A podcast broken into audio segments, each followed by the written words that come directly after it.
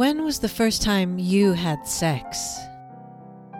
Did you know what you were doing? He got got a whole pack of condoms, but then proceeded to put two on. Was it what you expected? And we wound up having to uh, grab up the blankets and pull up our pants and uh, and leave in a hurry. Did it even feel good? It was the most painful thing, I think, next to childbirth. My name is Cami Talui. I ask these questions and many more on my podcast, Losing It, where my guests tell me the story of their first time.